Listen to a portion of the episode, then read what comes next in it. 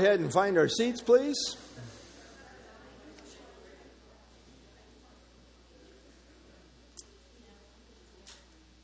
We are in the book of Zephaniah, chapter 2, and I want to look at verses 4 through 10 this evening with you. Judgment on the Nations, plural, Judgment on the Nations, part 1.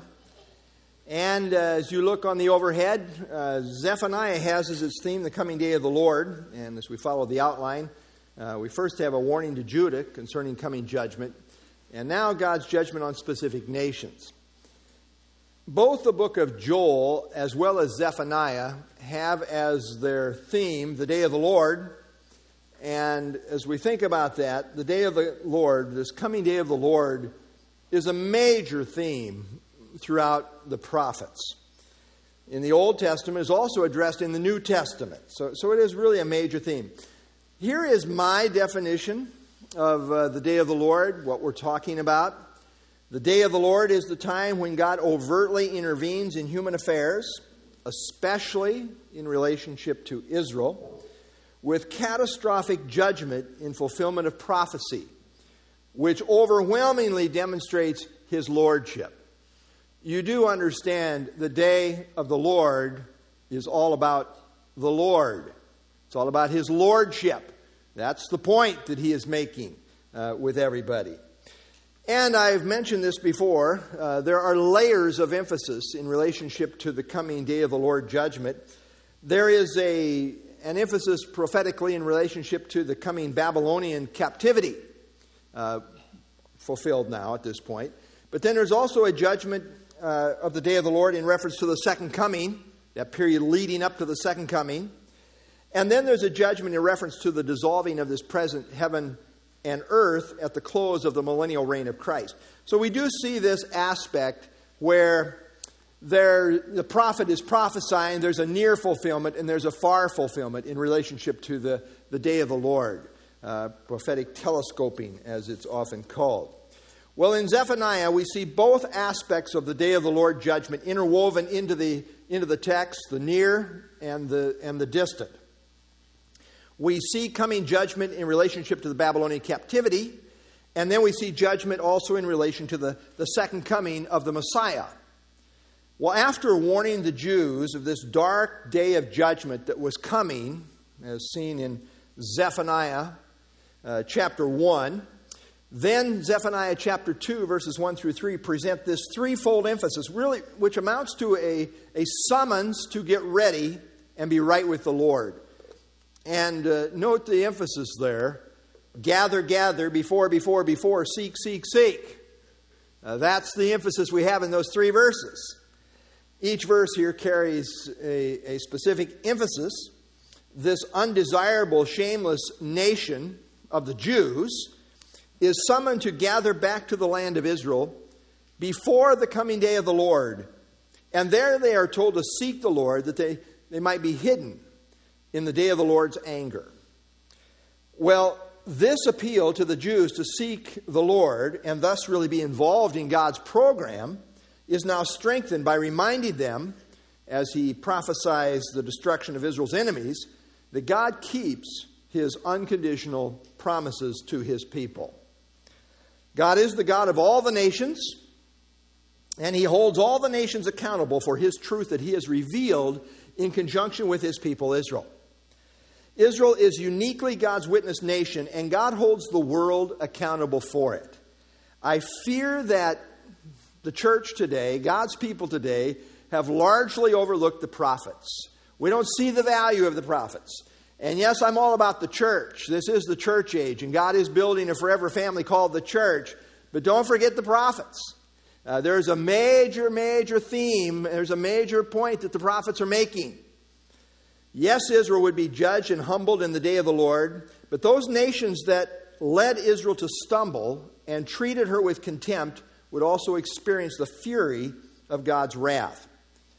Well, Zephaniah in chapter 2 addressed the enemies surrounding Israel, perhaps in a representative way.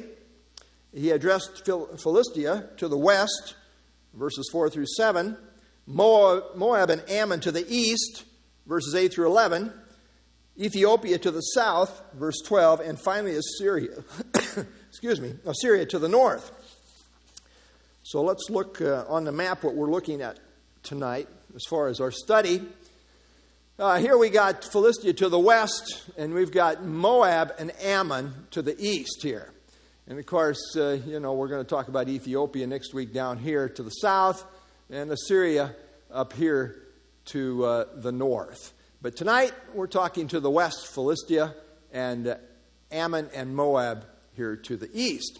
Every direction here, all, the, all these enemies surrounding Israel are really being addressed.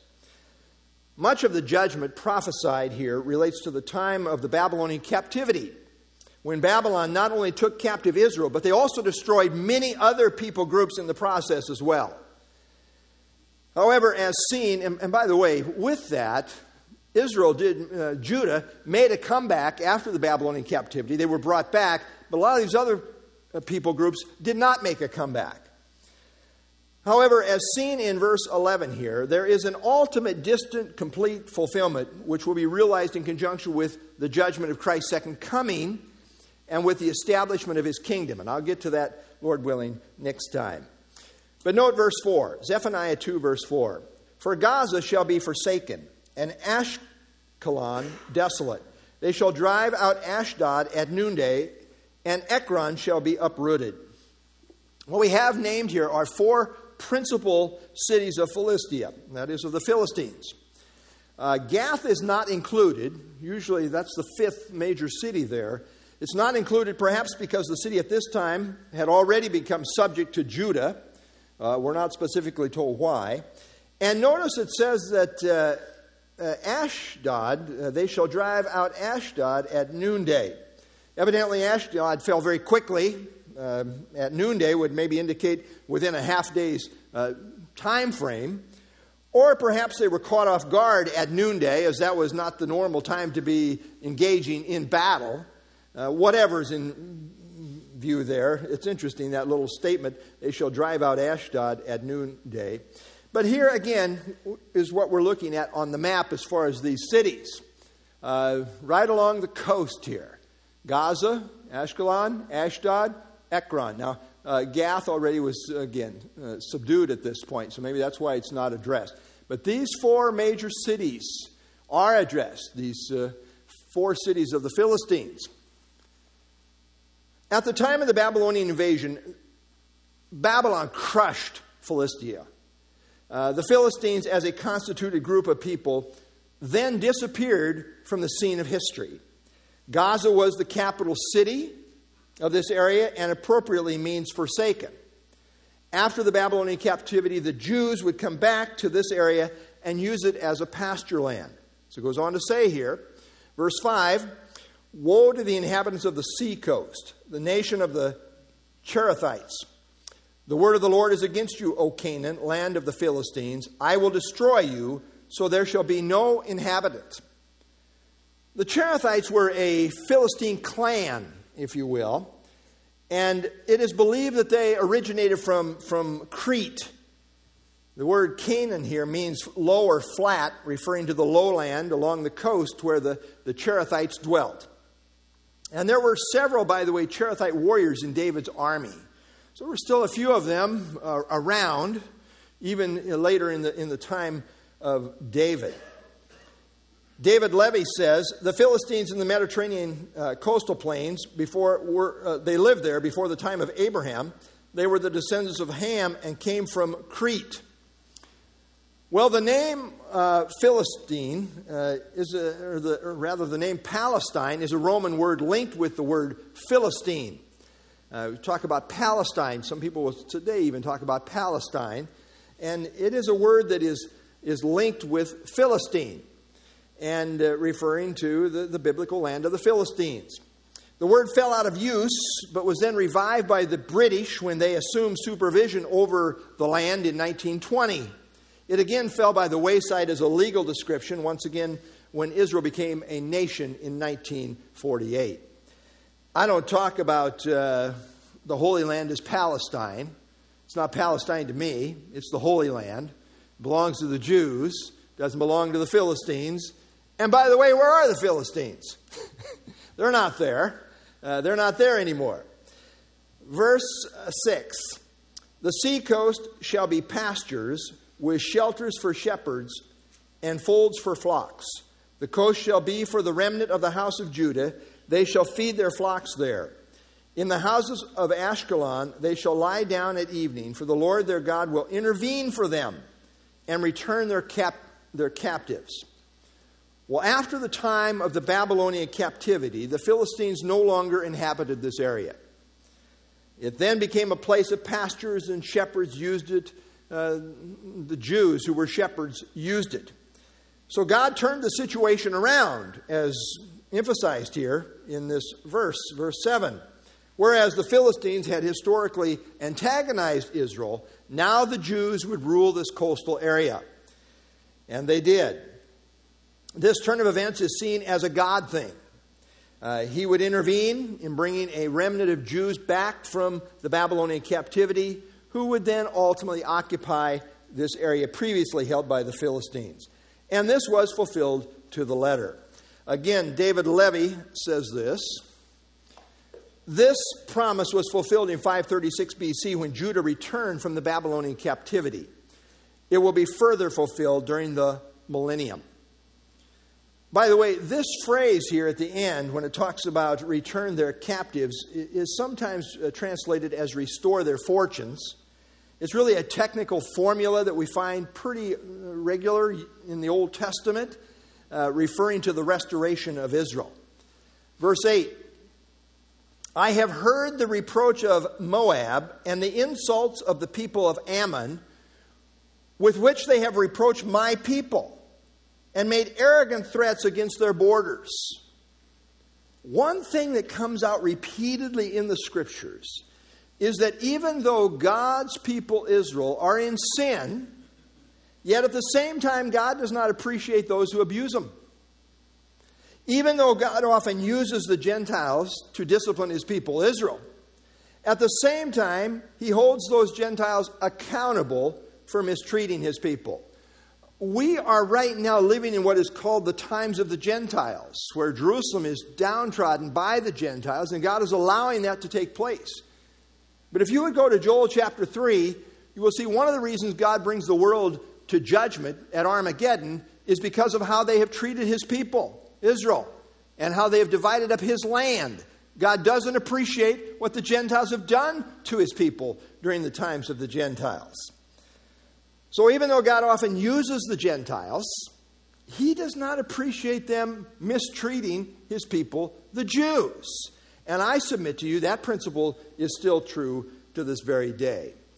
Jeremiah chapter 25 Behold, I will send and take all the families of the north, says the Lord, and Nebuchadnezzar, the king of Babylon, my servant and will bring them against this land, against its inhabitants, against these nations all around, and will utterly destroy them and make them an astonishment, a hissing, and perpetual desolations. Note there, God calls Nebuchadnezzar, king of Babylon, my servant. And yet, a few verses later, in verse 12, then it will come to pass when 70 years are completed that I will punish the king of Babylon and that nation, the land of the Chaldeans, for their iniquity, says the Lord, and I will make it a perpetual desolation. It's interesting. Was Nebuchadnezzar the servant of the Lord?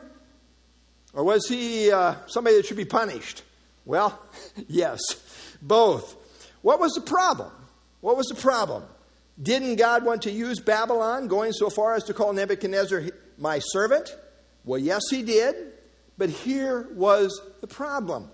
We see this in different references. For example, in Isaiah 47, verse 6, it says, I was I was angry with my people, God speaking. I was angry with my people, and I have profaned my inheritance and given them into your hand. This, this is Babylon in context we're talking about. The whole chapter of Isaiah 47 really addressing Babylon. I've given them into your hand, God says. But yet you showed them no mercy. I gave them into your hand, but you went too far. You showed them no mercy. On the elderly, you laid your yoke very heavy very heavily. Again, Jeremiah 50, verse 11. Because you were glad, because you rejoiced, you destroyers of my heritage, because you have grown fat like a heifer threshing grain, and you bellow like bulls.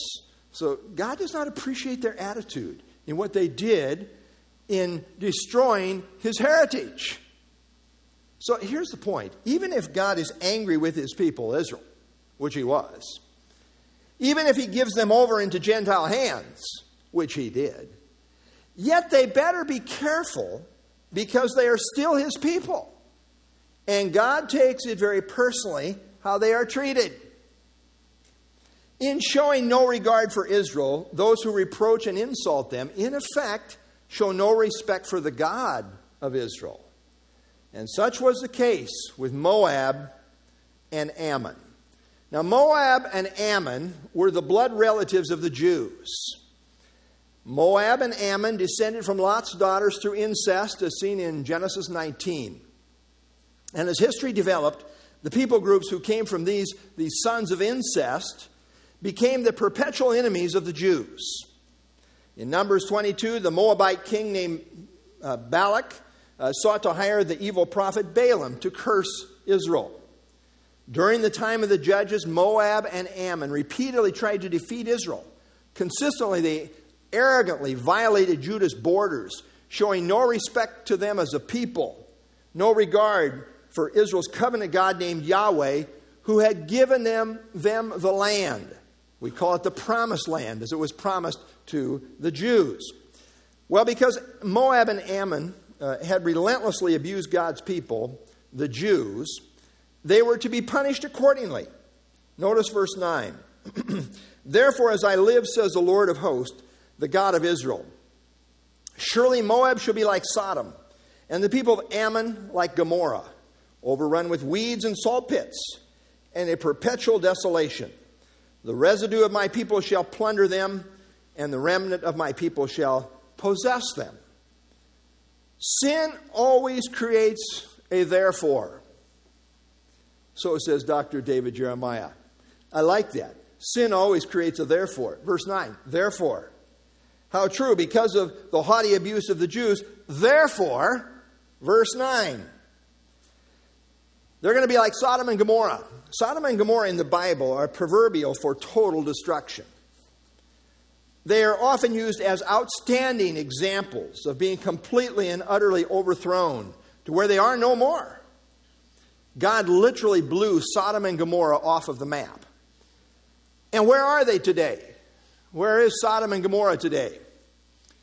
Well, we don't know. They've been so completely removed that we don't know for sure where Sodom and Gomorrah were. Uh, one good guess is that they are perhaps under the Dead Sea.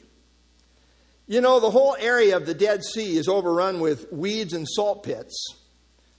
And nothing lives in the Dead Sea. You know, it's called dead for a reason, right?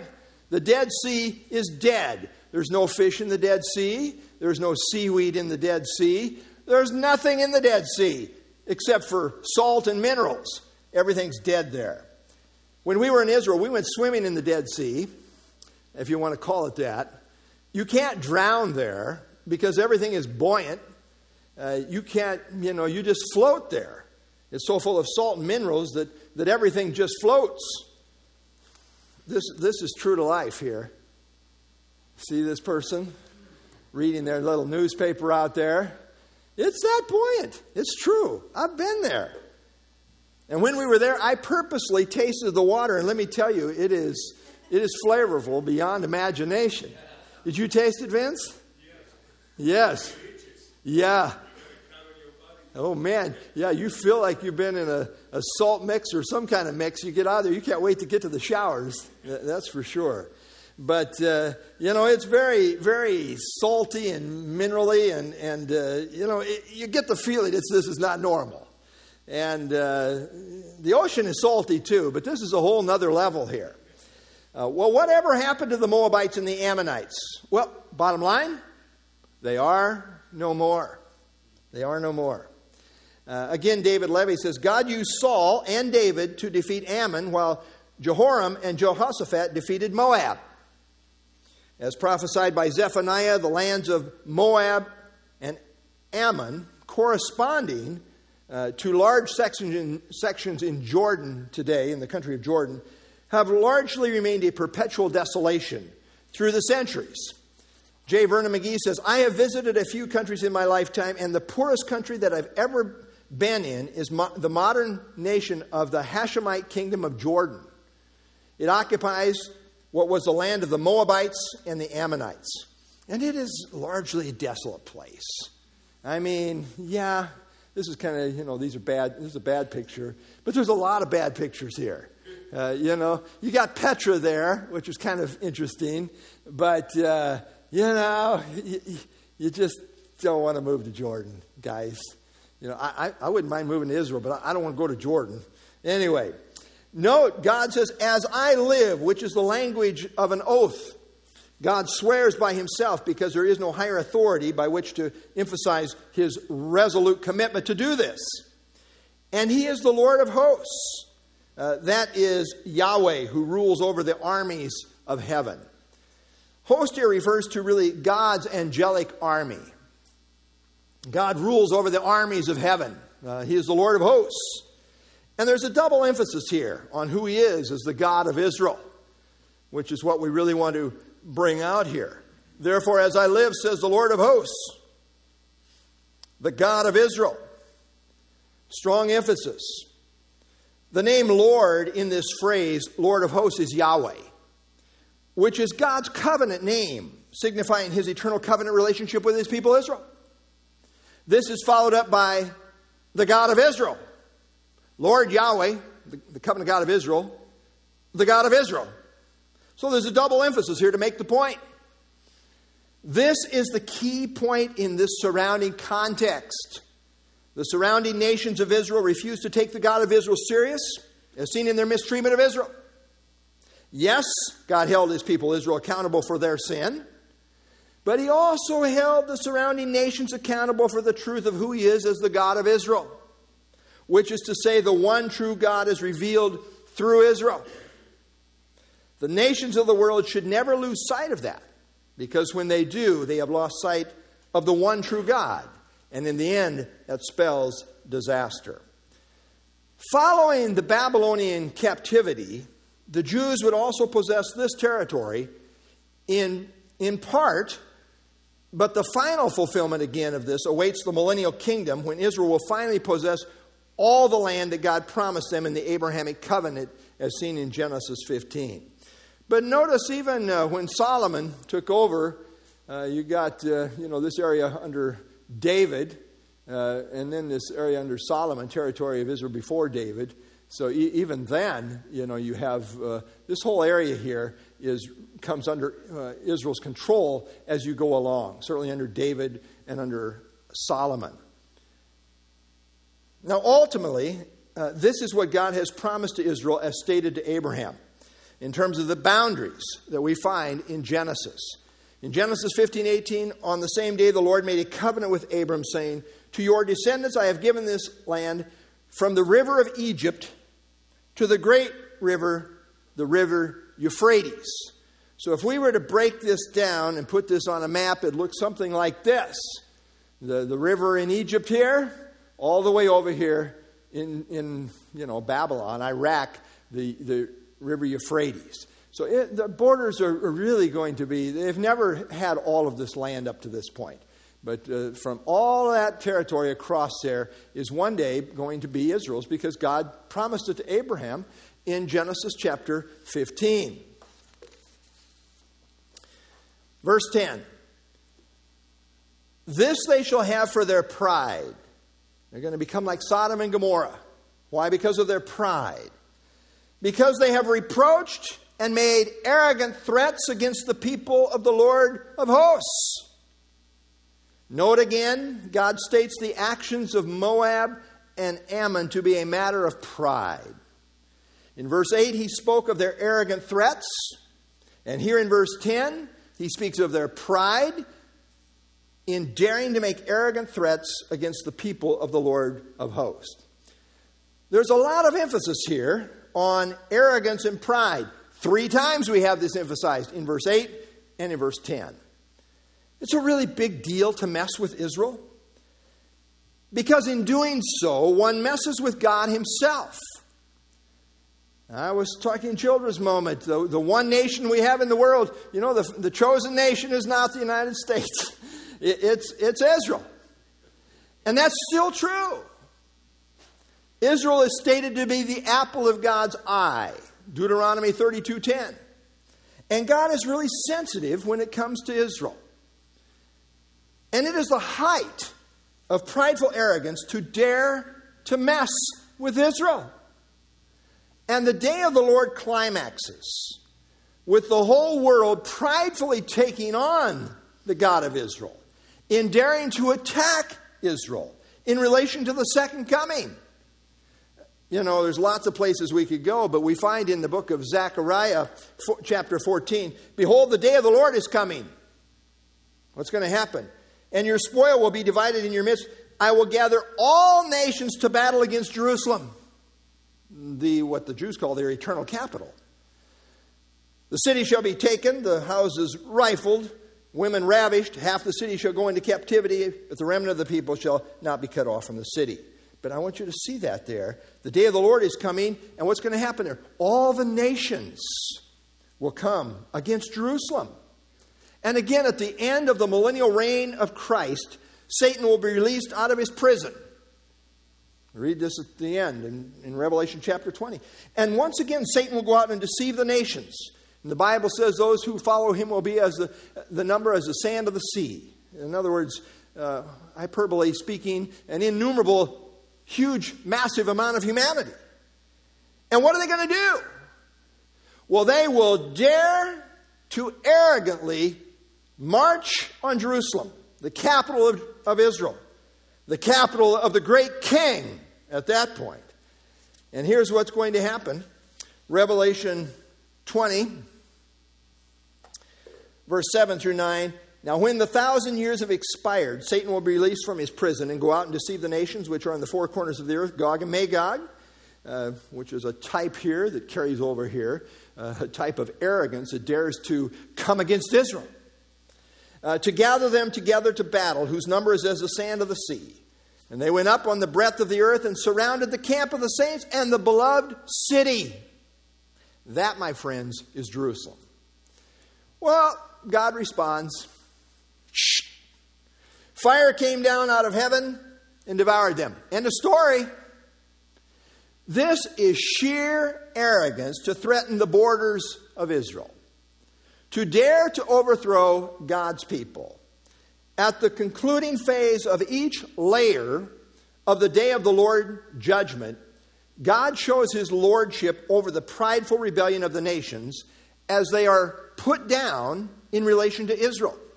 It's so true. Pride goes before destruction, and a haughty spirit before a fall. And it is the height of arrogance to think that you can take on God in relationship to his people Israel. And we got this whole Old Testament showing where God stands in relationship to Israel. This is the besetting sin of mankind, and ultimately before the God of Israel, the whole world will be humbled in reference to Israel. God is going to do this in relationship to Gog and Magog.